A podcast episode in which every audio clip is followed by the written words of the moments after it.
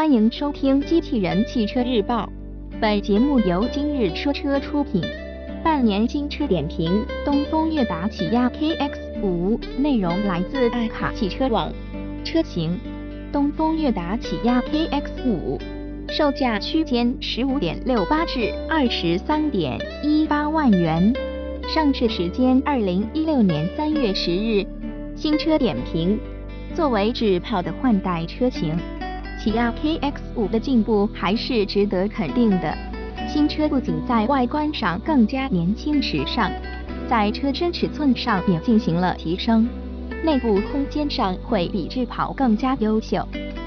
另外，KX 五最大的亮点是丰富的配置，基本囊括了当下全部的主流配置。动力上，KX5 搭载的2.0升和 1.6T 发动机也基本能满足日常需求。当然，起亚 KX5 有一个最突出的优势，就是相比对手性价比优势较明显。三月十日，东风悦达起亚 KX5 上市，新车推出八款车型，售价区间为十五点六八至二十三点一八万元。该车外形动感时尚，车身尺寸有了全方位提升。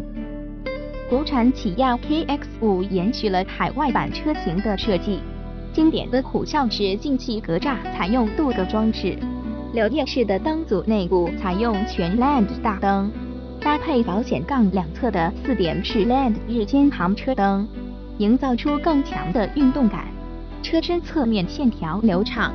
轮圈造型夸张前卫，视觉效果不错。全新 KX5 在车身尺寸方面也有一定增加，车身长度达到了四千四百八十毫米，轴距达到两千六百七十毫米。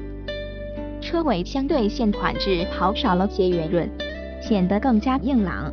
LED 尾灯造型紧凑时尚，排气采用双边共两出布局。外部配置方面，国产起亚 KX5 全系标配电动调节外后视镜电加热、无骨雨刷和后扰流尾翼。不同车型间还配备有车顶行李架、LED 雾灯、电动天窗、电动折叠外后视镜等实用配置。氙气大灯和远近光自动调节则只出现在顶配车型中。内饰方面。KX5 在内饰上还是有了长足的提升，无论是设计还是做工，在同级别都属于比较出色的。上深下浅的配色及 T 字形的设计也符合目前起亚的家族式内饰风格。偏向驾驶员一侧的中控则提供了更便捷的操作。中控区域为搪塑材质，但为了提升视觉效果，采用了双缝线的工艺。方向盘的手感也非常扎实。舒适性配置方面，新车全系标配发动机自动启停系统、行车电脑、多功能方向盘等配置。除入门级车型外，其他车型标配 DMS 驾驶模式系统和自动驻车功能。而在顶配车型中，还出现了感应式后尾门、电子手刹、前排座椅通风和后排座椅加热等功能。安全配置方面，新车全系标配 ABS、EBD 前排安全气囊和儿童安全座椅接口等。除入门版车型外，其他车型提供车辆电子稳定控制、坡道辅助、倒车雷达等配置。动力方面。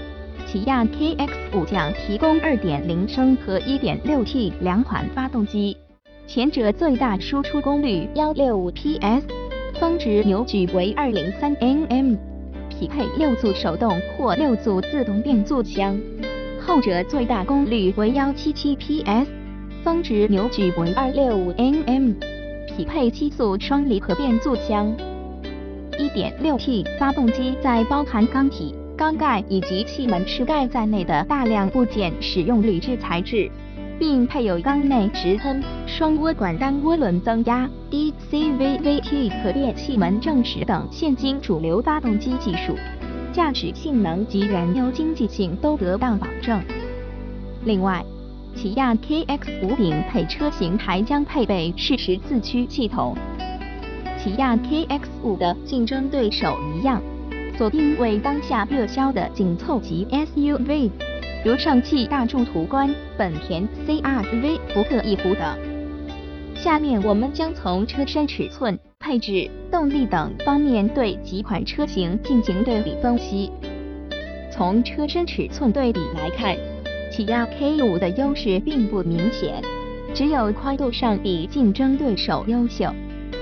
当作为智炮的换代车型，KX5 在车身尺寸上已经进行了全方位提升，满足一半需求没任何问题。